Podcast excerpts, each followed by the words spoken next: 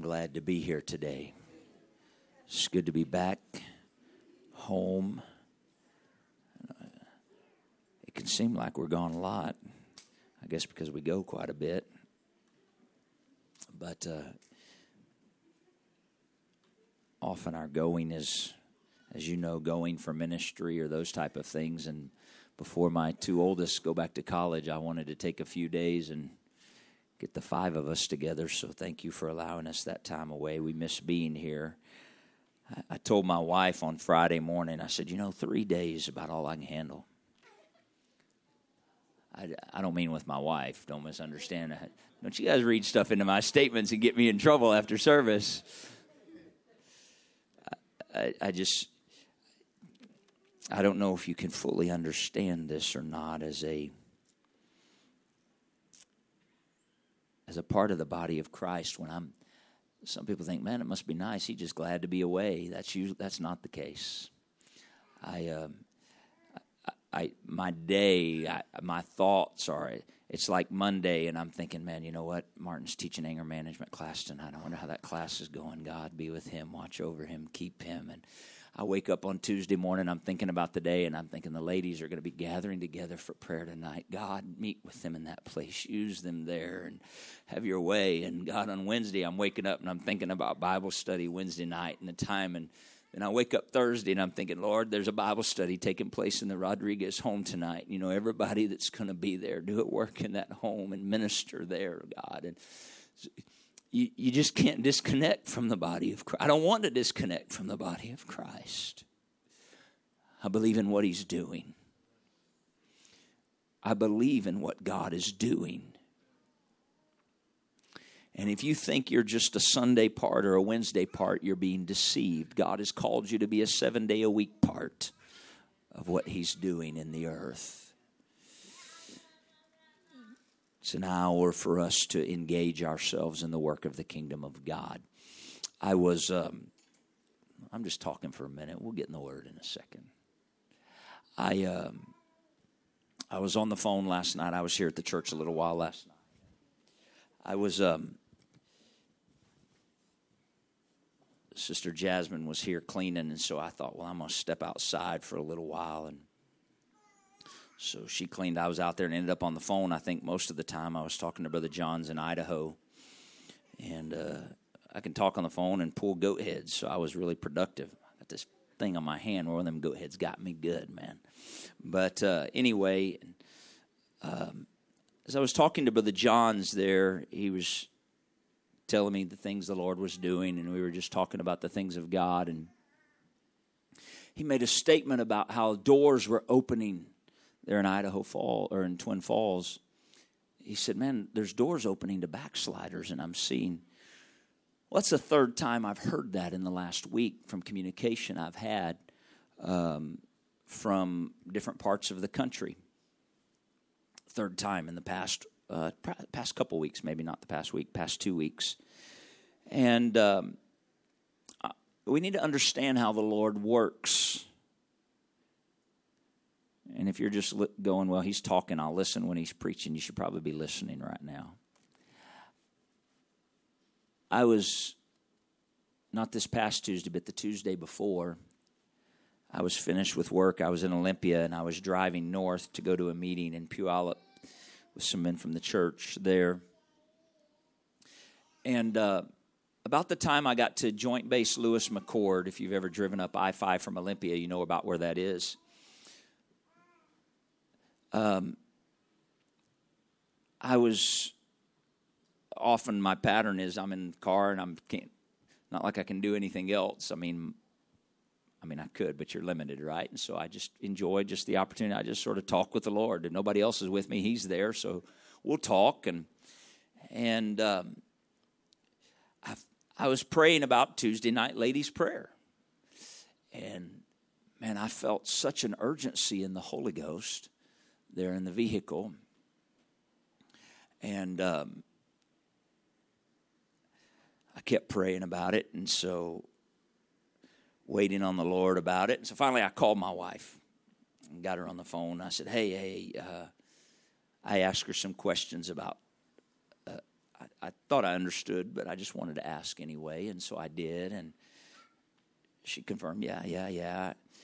And the the only way I know to say this, the shepherd in me wanted to, I, I was feeling I'm getting ready to set some direction right here.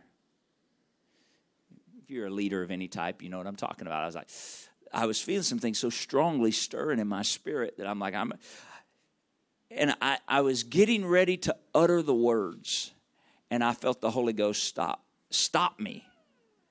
It wasn't like some great big move I felt in the car. I just recognized the Holy Ghost stopped me and said, just trust me. And so I stopped. I didn't communicate the things I was going to say in the direct. And so I simply said to my wife, I said, I feel such an urgency about prayer tonight. You guys, when you meet, you are not just marking time. But when you ladies come together tonight, the Lord wants to use you. I'm believing God to work through you in prayer. And I left it at that. And I had peace. I I received and Thank you, Sister Priscilla, for your passion for prayer and willingness to promote that continually. I um, I received a message a few hours later after ladies' prayer, and uh, my wife had said prayer was tremendous that evening. I don't know how many ladies were here a couple Tuesday nights ago. Raise your hand if you were here. I'm not trying to get you in trouble or say yay or nay, but some are probably downstairs too. And I know some of our younger ladies were here too as well, which is wonderful. Moms, if you're coming, you got young girls, bring them with you. Teach them to pray. And uh, my wife said, and Sister Priscilla, you can keep me pretty straight here so I don't mix up stories. My wife said they began to pray. She's, her words were, she said, it's one of the most powerful ladies' prayer meetings we've had that I remember in the last year and a half she said, the Lord took us into intercession. And there was such a marked spirit of intercession that came and then it lifted as it can. And she said, then the Holy Ghost took us into intercession again and it lifted. And then she said, three distinct times the Holy Ghost took us into intercession. And we knew we were praying. I don't know if they said something before or after, but they were praying for backsliders that God had specifically marked their hearts to pray about those that had heard the word of God and turned away. I told her, I said, it's significant. Now you understand why in the last two weeks, when I tell you three different times, I've received calls from different parts of the nation, and as early, just as recent as last night, talking to Brother John in Twin Falls, he said, Doors are opening. He said, We're not reaching to them. He said, They're reaching to us. We have backsliders coming and reaching to us. Hear me. When you pray, if you'll yield to the Holy Ghost. You know, when you intercede, you can't produce that. The Spirit of God leads you in prayer, it reaches further than you can imagine. It reaches beyond what you and I could comprehend when we yield to His Spirit praying through us.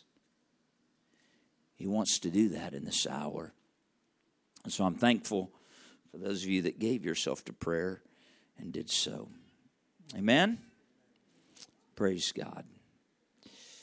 Go with me to the book of First Kings.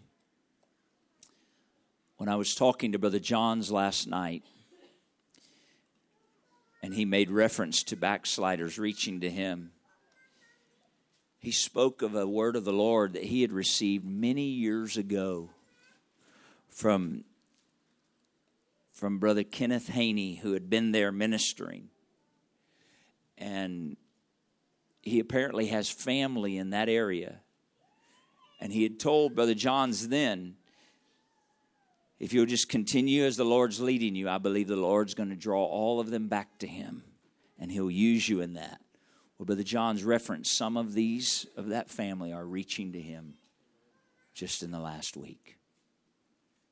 God is at work in the earth we have to get in tune and fellowship with His Spirit so we can see beyond our own little world and understand we're a part of His kingdom as we yield ourselves to it. It's the reason that Jesus said, Except you lose your life for my sake, then you'll find it. That's why He said, If you're not willing to take up your cross and follow me, you can't even be my disciple.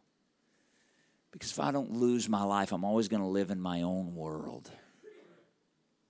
If I'm not willing to lose my life, I'm always going to look at everything in the scope of my world and what benefits me and what's good for me and what I want and what I need.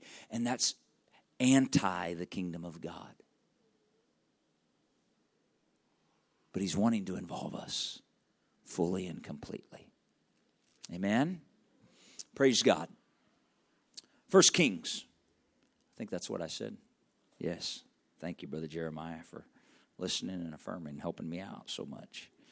First Kings chapter number 17, I think, is where I want to go. The scripture says, Jesus, Jesus said, without me you can do what? You can do what? What can you do without him? Exactly.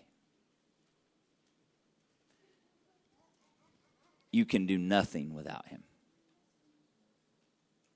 Now, some of you are sitting here in your human intellect and you're going, Well, but I can do this and I can do this and I can do this. And what Jesus was saying is, you can do nothing spiritually of any significance or import without Him. Nothing. But He also said this with men, it's impossible. But with God, all things are possible. Isn't that beautiful? Without Him, we can do nothing, but with Him, we can do anything. You know, I, well, here we go. We're going to read in a second, I promise you. Do you know why some of you are so frustrated? Is because you're trying to do stuff without Him. Oh, you think it's the work of the kingdom. You're trying to do noble things for God, but you're doing it. It's not Him leading you, it's your own effort and ability trying to please God in your humanity to satisfy your conscience rather than working with Him as His Spirit would lead you. All right, now we'll read. I had to say that. That was for somebody. 1 Kings 17, verse number 1. And Elijah the Tishbite, who was of the inhabitants of Gilead, said unto Ahab, Ahab's an evil king. The scripture says, if you read the chapter before, it says that he did more to provoke the Lord to anger than all the kings of Israel that had come before him. He was pretty evil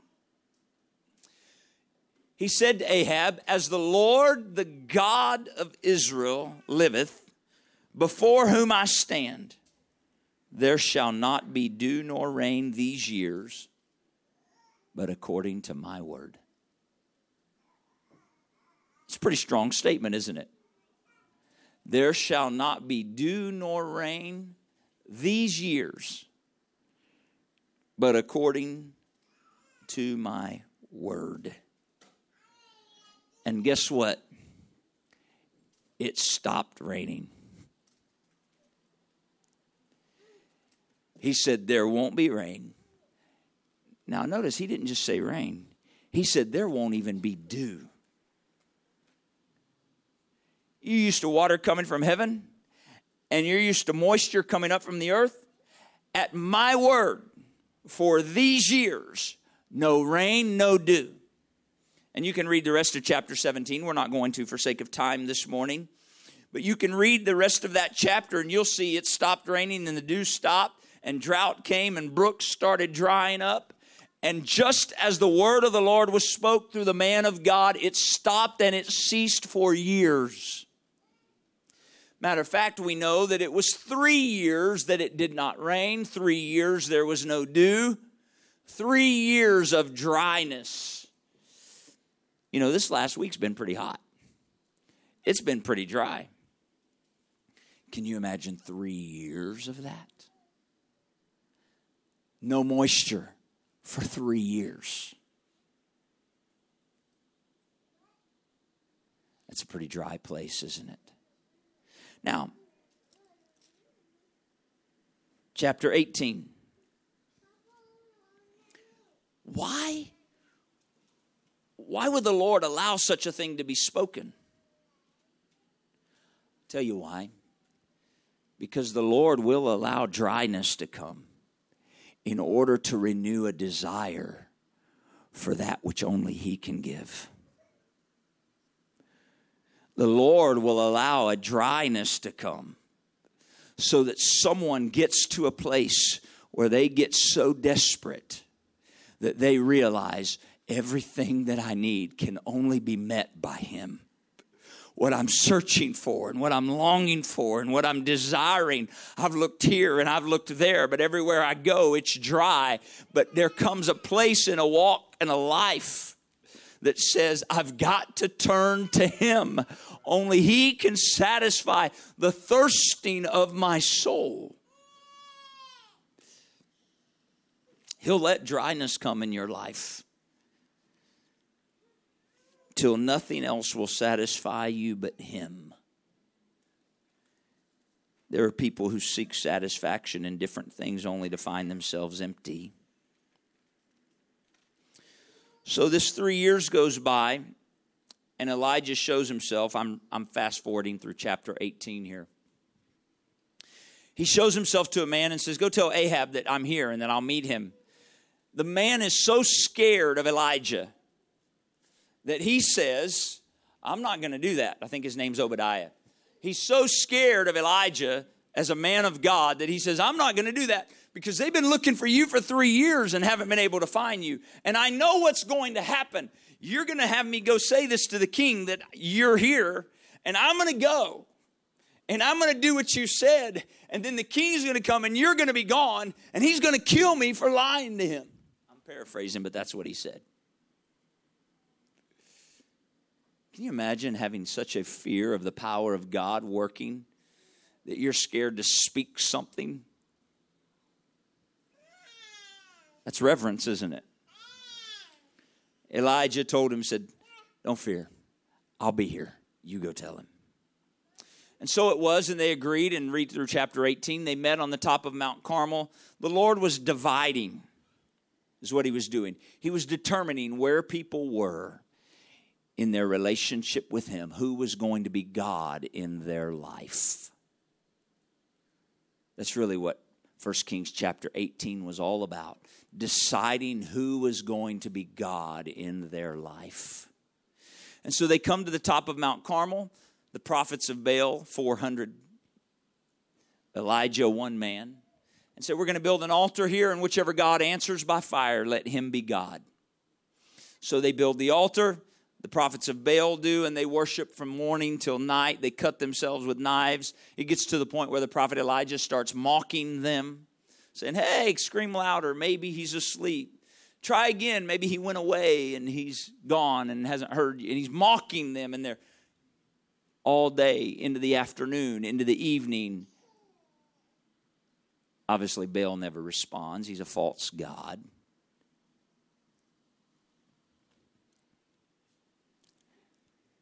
Understand, Baal's a very real spirit. The spirit of Baal is very real. He's not God. Scripture even calls Satan the God of this world. There are many gods, little g, little g, many gods in this world. And the spirit that worked then to get men to follow Baal is still at work today to get men to follow other gods to pursue other things, to fill our time and energy and effort with other things rather than the one true God. And so this went all day. And so finally, about the time of evening sacrifice, Elijah built an altar there, 12 stones, trench around it, cut the bullock, laid it upon the altar, covered it with 12 buckets of water till they soaked the sacrifice in the altar and filled the trench round about the bottom of the altar. He prayed a 63 word prayer and God answered by fire, consumed the sacrifice, consumed the stones, consumed the water, licked up the water out of the trough. It was quite the display. Then he commanded those that were on the Lord's side to take the prophets of Baal and kill them all. It was quite a prayer meeting, wasn't it? Now, watch this. 1 Kings 18. verse number 42 or 41. 1 Kings 18 and 41. So this has all just happened. Everything I just told you has just happened. And Elijah said unto Ahab, that's the same king he was talking to three years ago at the beginning of chapter 17 that we read. Elijah said unto Ahab, Get thee up, eat and drink, for there is a sound of abundance of rain. So Ahab went up to eat and to drink, and Elijah went up to the top of Carmel. And he cast himself, I want you to see this picture. He cast himself down upon the earth, and he put his face between his knees. You have that picture? He's knelt down on the ground and he's praying and talking to God. And he's bent over, crying out to the Lord. That's the picture the scripture has just painted for us. He went to the top of the mountain. He cast himself down on the earth. He put his face in between his knees and he began to pray there verse 43. And he said to his servant, Go now and look toward the sea. And he went and he looked and he said, There's nothing. And he said, I want you to go again and do it seven times. Verse 44. And it came to pass the seventh time that he said, That's the servant. He came back to Elijah and he said, Behold, there ariseth a little cloud out of the sea like a man's hand. He said, Go up, say to Ahab, Prepare your chariot and get down, that the rain stop you not. And it came to pass in the meanwhile that the heaven was black with clouds and wind, and there was a great rain. And Ahab rode and went to Jezreel, and the hand of the Lord was on Elijah. He girded up his loins, and he ran before Ahab to the entrance of Jezreel. I know we talked a lot there for a few minutes. The Lord would like to provoke some today and challenge you today by what we read in the Word of God. Would you pray with me and ask the Lord to have His way with this next few minutes that we have together? Lord Jesus, I thank you for your word. I thank you for the people of God. I thank you for every heart that is here and every spirit that is open unto you and the work that you will do.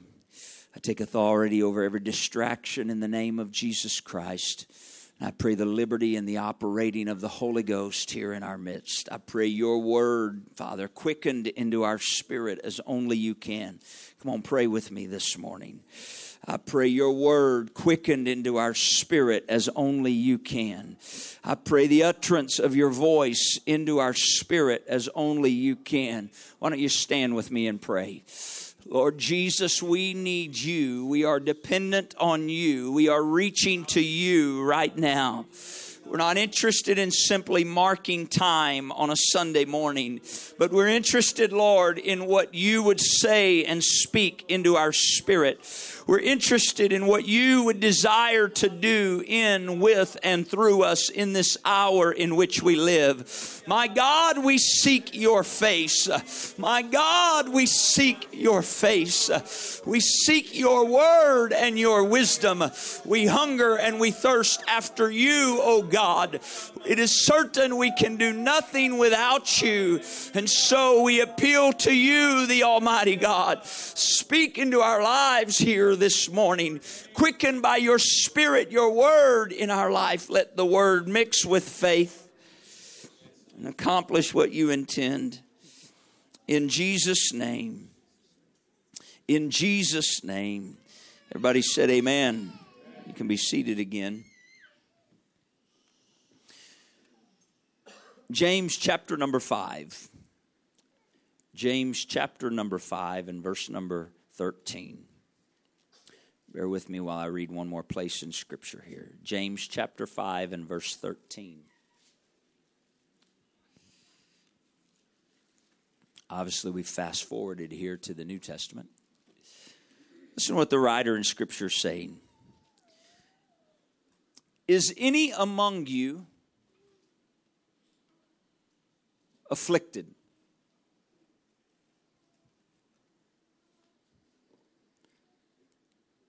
Could have said it this way anybody battling afflictions, you search that word out when you have time. What are you supposed to do? Is any among you afflicted? Let him what? Pray. Let him get on Facebook and tell everybody so people feel sorry for him. Oh, no, that's not what it says.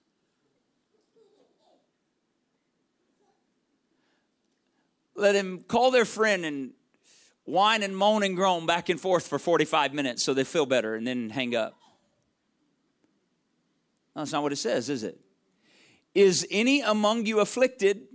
Here's what you're supposed to do. James is writing to people of God when he wrote this if you're afflicted, if there's something afflicting your mind, if there's something afflicting your body, if there's something afflicting your spirit, if there's something that's afflicting your family, is any among you afflicted? Here's the admonition of the Word of God pray.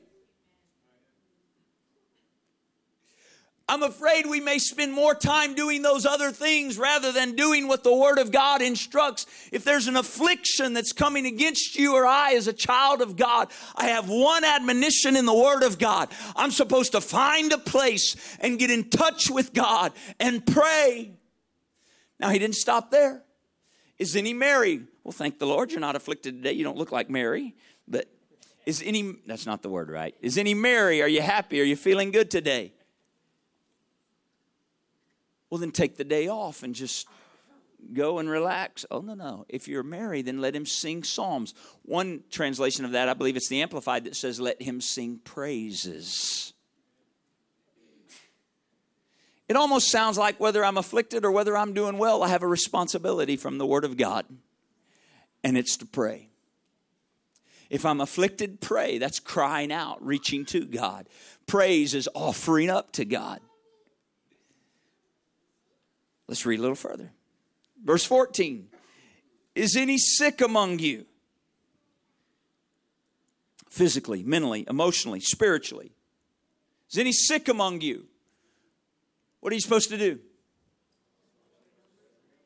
Supposed to do what?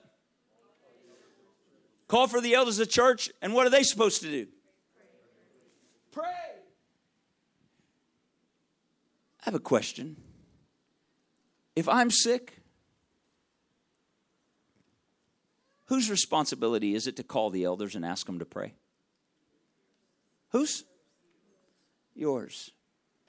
Mine, yours, whose? If I'm the sick one, it's my responsibility, right? Well, if my elder was spiritual, he'd know and he'd come pray for me. He knows I'm hurting. Why doesn't he come pray for me? Guess what? The scripture doesn't say that's how it's supposed to work. The scripture says if you're sick, I feel the Holy Ghost right now. The scripture says if you're sick, you are supposed to call.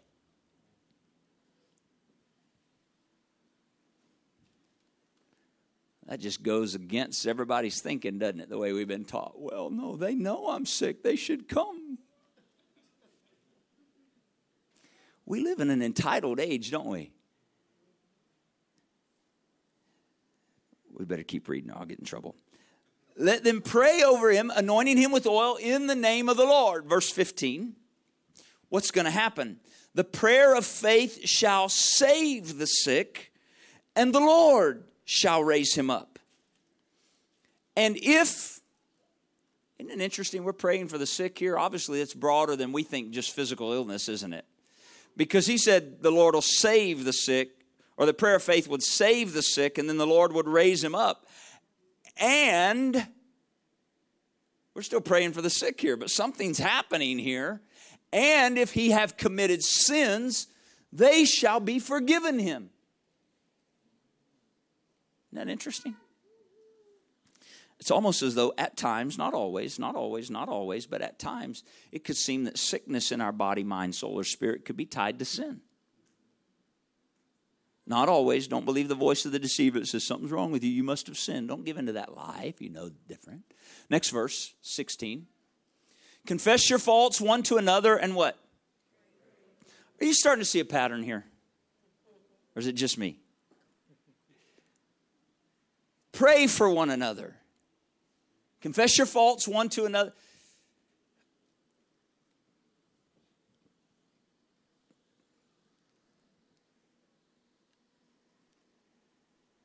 Not confess others' faults one to another. That's what we like to do. That's not, that's not scriptural. Matter of fact, scripture says that's an abomination to God when I do that. Did you feel that right there? Scripture says that's an abomination to God when I do that. If I talk about someone else's faults to my brother or sister.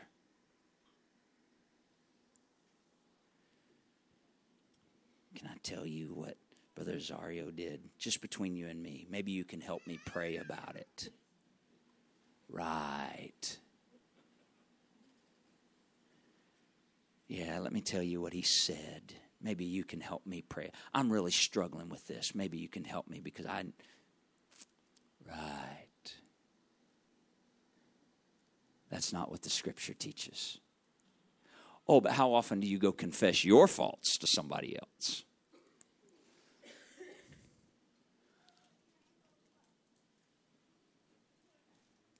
Yeah, let that sink in a little bit. Like, oh, a, let's talk about Brother Zario. That's a lot better.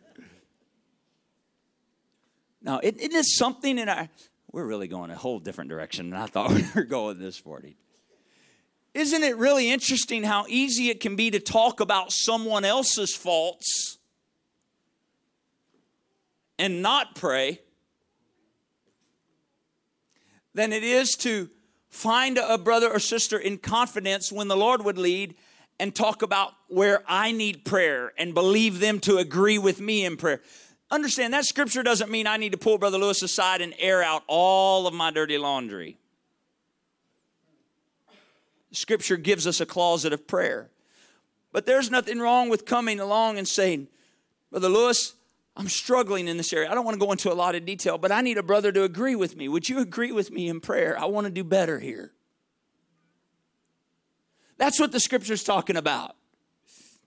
And then Brother Lewis doesn't jump up and go and say, Hey, Brother Martin, Brother Hart came and talked to me about a fault he's got. I just want to tell you about it. Maybe you can agree. No, that's not what he does. I come and we pray one for another. Don't give room to the abomination, give room to what the scripture teaches. And the scripture is clear. As we begin to pray for one another, something happens to us. We are healed. As I'm praying for you and you're praying for me, there's a healing that takes place. Could it be that when I give myself to praying for someone else, rather than me, me, me, my thing, my will, my stuff, my stuff, and I'm praying for my brother, praying for my sister, yielded to the Spirit of God, praying for someone else, that the Spirit of God working through my life, operating through my life, interceding for someone else, that His Spirit flowing through me begins to heal the places in my life that need healing. You understand, it's impossible for the Spirit of God to come in contact with something and it not be changed. It's impossible for the Spirit of God to come in contact with someone and them not be changed. Now, they may go away from that and go back to what they were, and you say, well, they didn't change. Well, the Lord provoked to change, but they chose to walk away. When we begin to pray for one another, there's healing that takes place in our life. I'm really trying to get somewhere, but we're struggling. Confess your faults one to another, pray for one another that you may be healed. Watch what he says the effectual, fervent prayer of a righteous man availeth much. Next verse. Elias, that's the Greek translation of the Hebrew name Elijah. Elias, Elias was a man subject to like passions as we are. And he prayed earnestly that it might not rain. And it didn't rain on the earth. You see that? It didn't rain on the earth by the space of three years and six months. Why did it not rain for three and a half years on the earth? Because one man prayed. Read on, verse 18. And what did he do? He prayed again. And the heaven gave rain, and the earth brought forth her fruit. I have a question for you.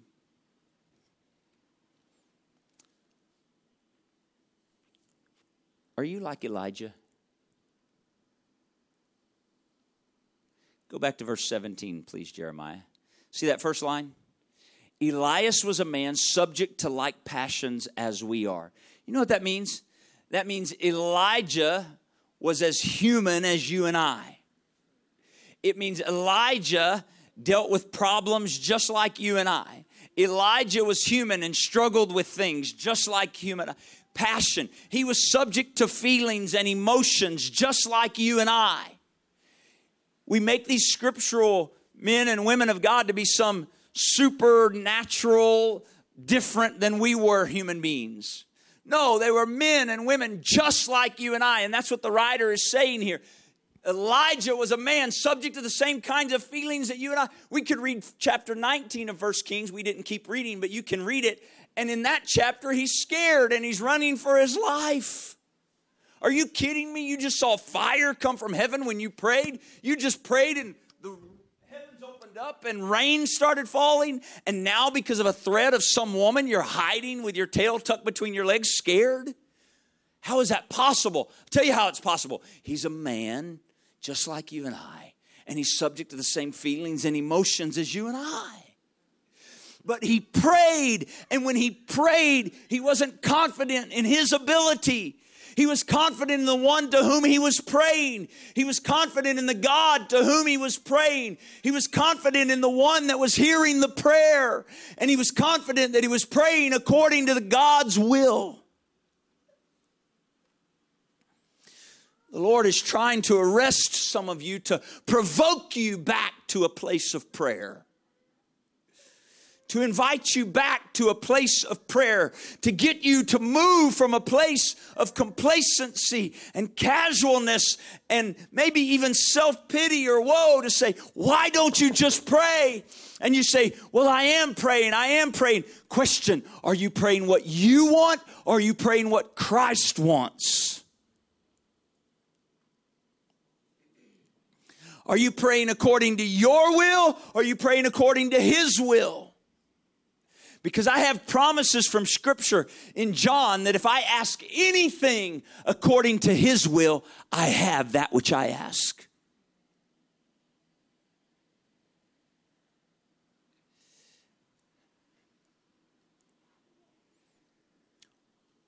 Why did Elijah pray for fire to fall from heaven? Was it so he could show himself off?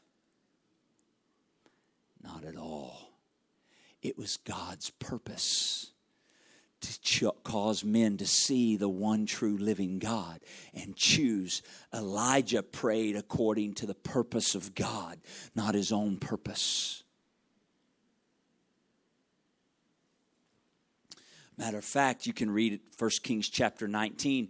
And when Elijah's scared and running for his life,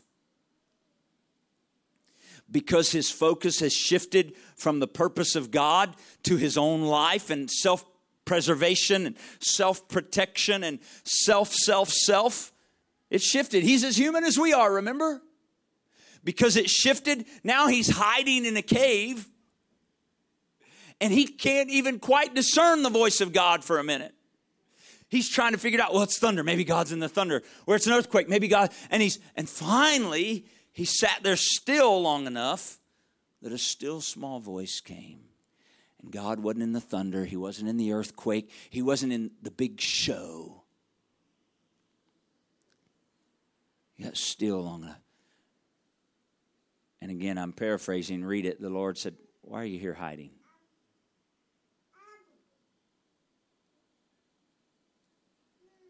See, when you and I are focused on self and our prayer is about self and our prayer is no longer according to the purpose of God, we usually find ourselves in a place of hiding and struggling to know discern the voice of God.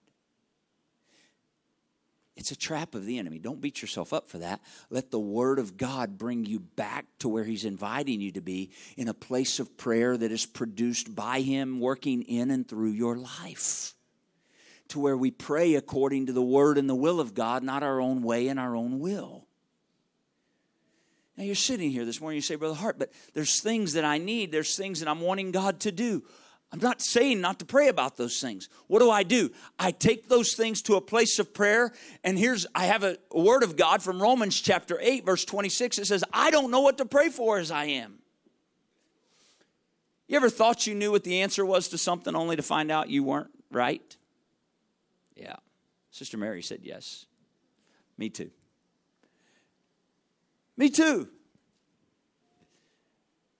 And then after the fact, it's like, man, it makes so much sense now. Why did I think that it was so much seem like this would have been the answer? Romans 8 26, it tells us we don't know what to pray for as we ought. I've got lost loved ones that I'm praying for to come back to God, to be refilled with the Spirit of God, to see God work in their life. And I can go to a place of prayer and I can tell you, after some 25, 30 years, I've prayed everything I know to pray about it.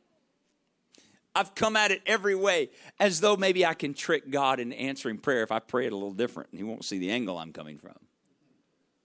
I mean, I don't say it that way, but you know what I'm talking about. Many of you have done that as well. Now, I don't stop praying, you understand? I keep coming back. There's something for importunity. But now I'm coming and I'm going, God, I know you want to save their soul. You're not willing that any should perish, but that all would come to repentance. But God, I don't know how to pray for them. I've done everything I know to do. I've prayed every way I've know to pray. Matter of fact, God, I'm tired of praying about it. Anybody else ever got there? I've told him that before. If you haven't got tired of praying about situations yet, you probably just gave up too soon.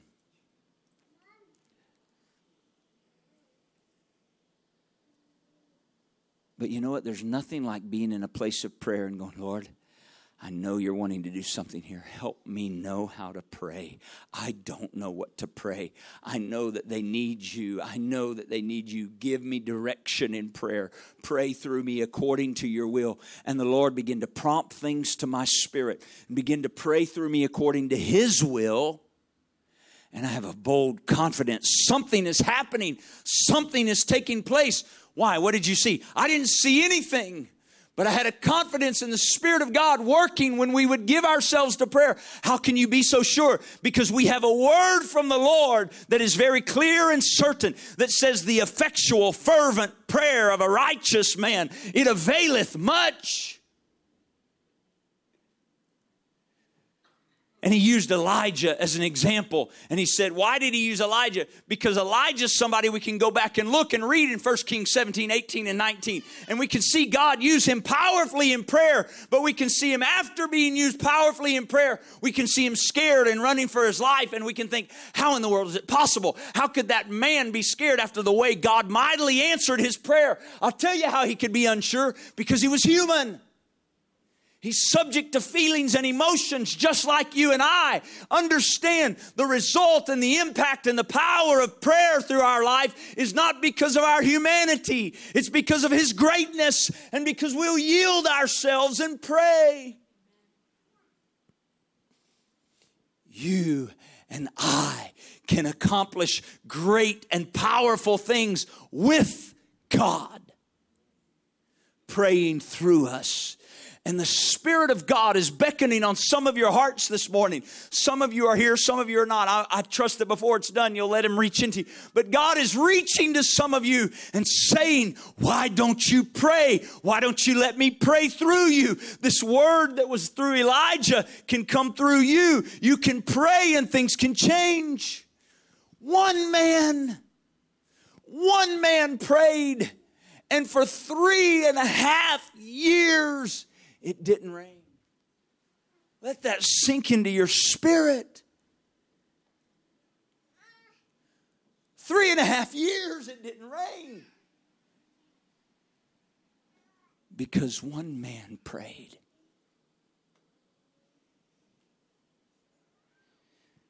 You could say, Yeah, but I'm not Elijah.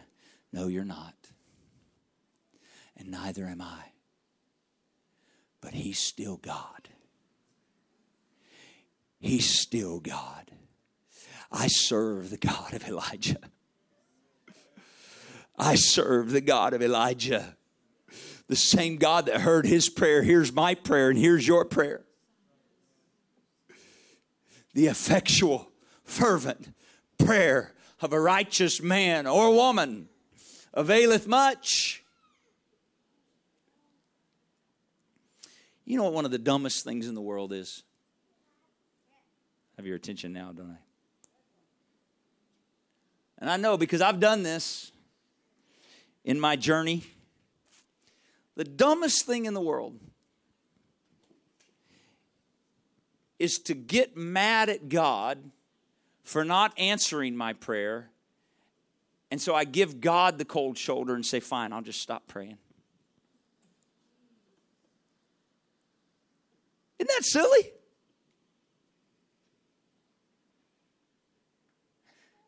Like I'm going to get an attitude with God, and because of my attitude, God's going to go, okay, well, I can tell they're upset now, so I better respond. Look, that may work with your kid. God does not work that way. Matter of fact, that's just the deception of the enemy. If I'm getting mad at God, that's a sure sign that I've been giving room to the voice of the enemy in my mind. If I've decided I'm going to stop talking to the giver of life, when you pray, you are powerful. When you give yourself to prayer, you are powerful. And if we'll yield ourselves to prayer, anything is possible.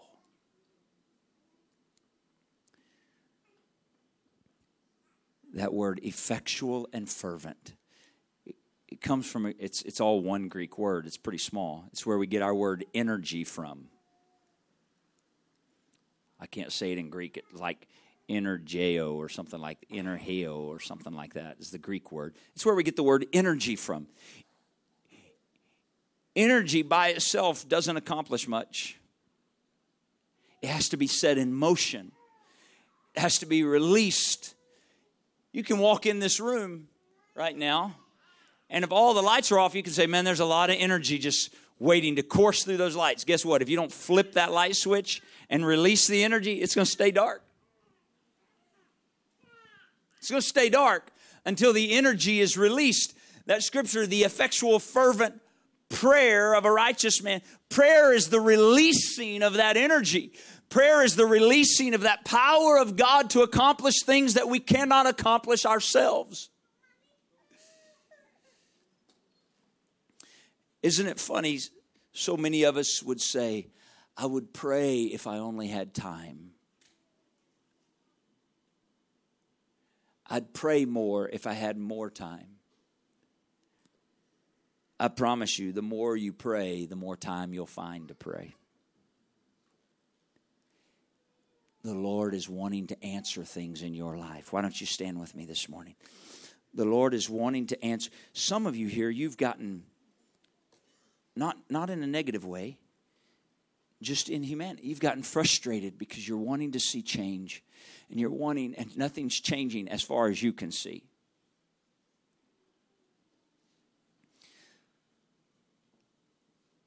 I have a question. If nothing changes and I stop praying, does that mean I stop believing that prayer would work?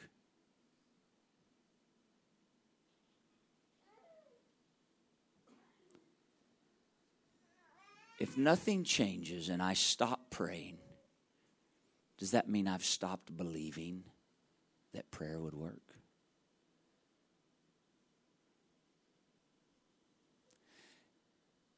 You understand, the enemy wants to rob faith. Prayer still works. I just told you, there's a prayer I've been praying for 47. I've been praying for at least 30 plus years. Haven't seen it answered yet. Am I going to stop? Not a chance. Why? Because I know God hears my prayer and I know He wants to answer. I know that I'm praying His will. You say, well, why isn't I don't know why. Well, how come it's not? I don't know. But I do know He answers prayer. And so I'm going to pray until. I'm going to pray until. I'm going to pray until. And I'm going to keep praying until because I have the Word of God to stand on that the effectual, fervent prayer of a righteous man avails much. That literally means it accomplishes much. You say, Well, I'm not righteous. Guess what? None of us are. We're made righteous in Him. So when we abide in Him and His righteousness, then I give myself to prayer. I can be an effectual, fervent, righteous, praying individual.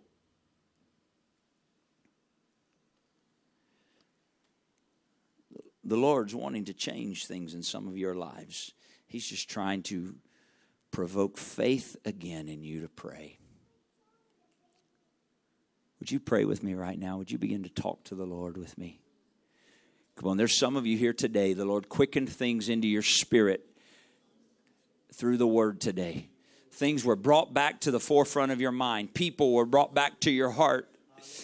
Things you're wanting to see God work and do, and you're thinking, I haven't prayed about that in a while, but I sure would like to see. Would you be willing to press there with the Lord as He leads right now and pray again in faith? Come on, don't pray in hope oh God, maybe, just maybe, would you please? That's not praying in faith. Praying in faith is speak to the mountain, be thou removed.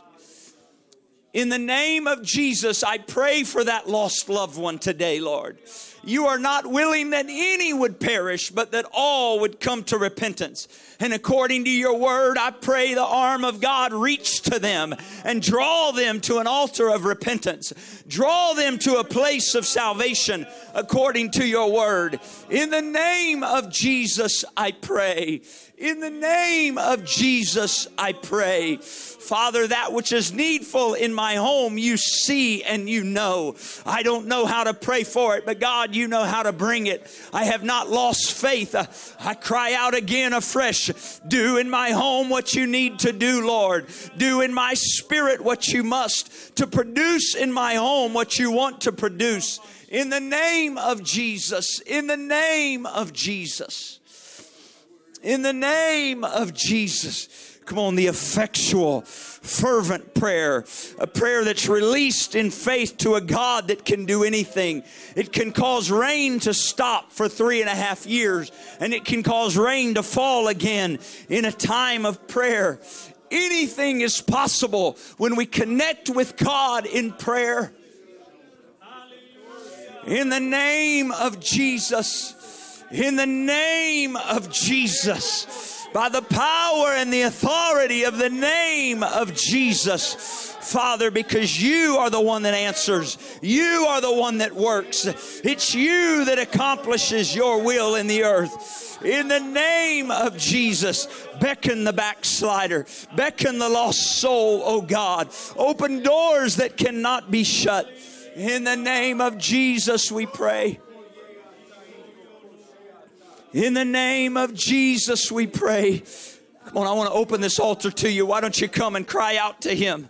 Let Him lead you in prayer for those situations that have been quickened to your spirit this morning. Let Him lead you in prayer about those lives that He's brought to your mind. Let Him renew faith in you in the power of prayer.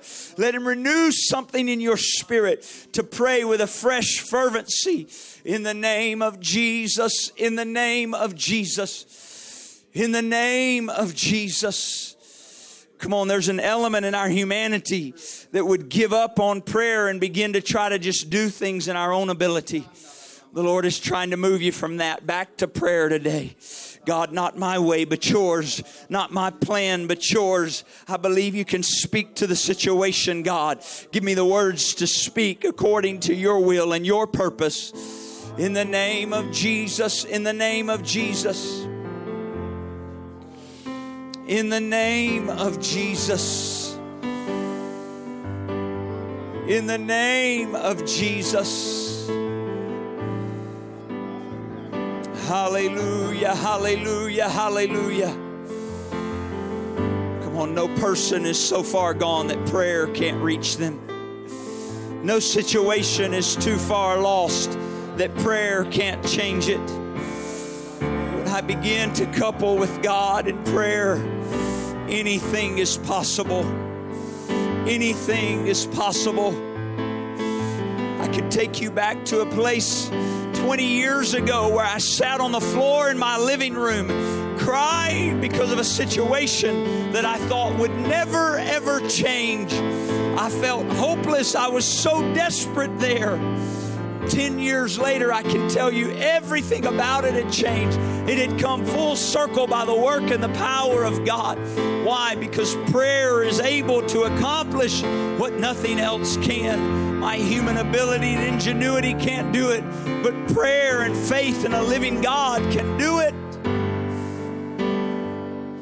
Let faith arise in your heart this morning. The Lord Jesus is inviting you to fervent prayer. In the name of Jesus, in the name of Jesus, in the name of Jesus. In the name of Jesus, in the name of Jesus. There's some of you here in this room today. I've spoken to you about names of family or friends. I'm speaking them because I still have faith. I'm still praying in faith, knowing God is working, God is reaching. I may not see anything on the surface. I may not see any indicator, but I have a confidence in God. I have a confidence in God and His Word that when I pray, He works. He works. He works through the avenue of prayer and faith in Him. In Jesus' name, in Jesus' name, in Jesus' name. We trust you today, Lord. We trust you today, Lord. We hope in you today, Lord. Our confidence is in you this day, Father. You can do anything. Nothing is too hard for you. Nothing is too hard for you. In the name of Jesus Christ. In the name of Jesus Christ. The name of Jesus, nothing is too hard for you.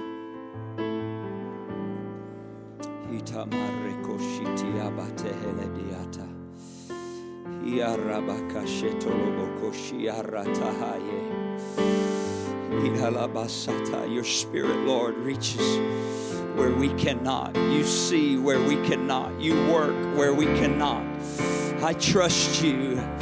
I trust you, oh God, even when I cannot see. I trust you. I trust the power of your word and spirit.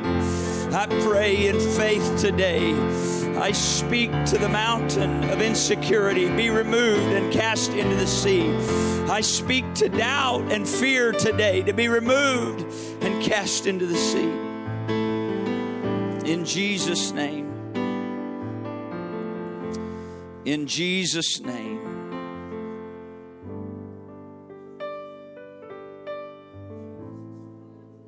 In Jesus' name.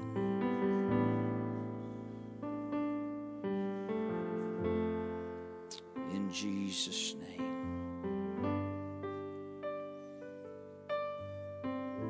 In Jesus' name. Hallelujah. Father, we trust you. Father, we trust you. Come on, let Him put into your spirit a fresh faith. Let Him put into your spirit, let Him renew your faith.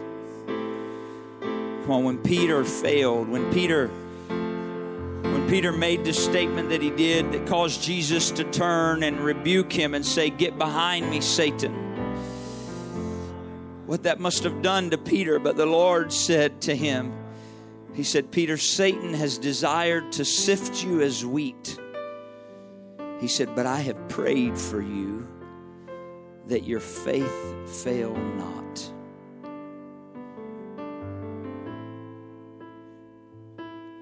Notice something. He didn't say, I've prayed for you so that you're not sifted. He said, I've prayed for you so that your faith doesn't fail. There will be sifting that takes place in our lives. part of life. There will be sifting that takes place in our life. We say, God, get me out of this sifting. That's not what the Lord prays. He didn't say, I prayed for you, Peter, that you'll get out of the sifting. He said, I prayed that your faith wouldn't fail in it. The Lord is really trying to encourage and help somebody today. You may be in the sifting. I'm praying for you. I am praying that your faith doesn't fail. I'm praying that you don't doubt that God is still able.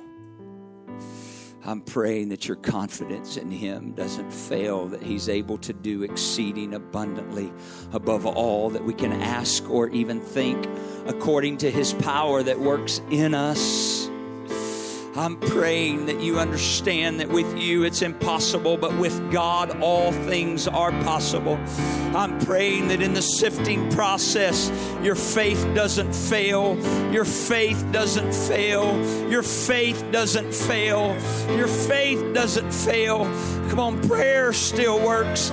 He's still God, He's still able. You may not know it, but I've prayed for you.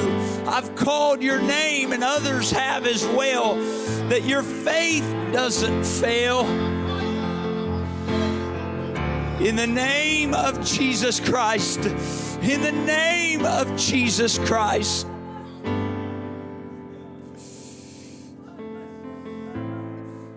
The enemy would sift to try to steal your faith. that element that would say there's no use anymore, it doesn't matter anymore. I've tried.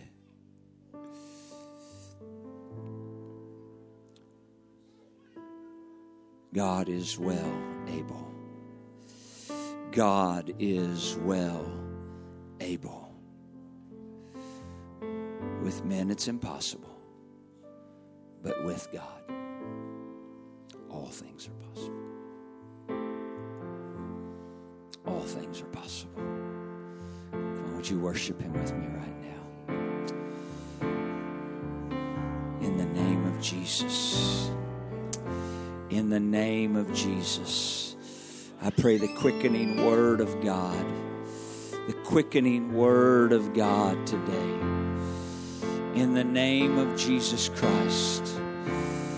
In this hour, Father, where you work we yield ourselves to you to pray according to your will, to pray in the Spirit and with understanding that your will and your work would be accomplished in the earth through lives for your glory.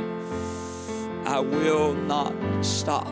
I will pray until in Jesus' name. In Jesus' name. In Jesus' name. Praise God. Why don't you greet someone this morning? Amen. We're going to baptize a couple of people here in the name of Jesus Christ. I'm excited about that. Amen. Praise God. Take a moment, greet somebody while they're getting ready, and we'll do that.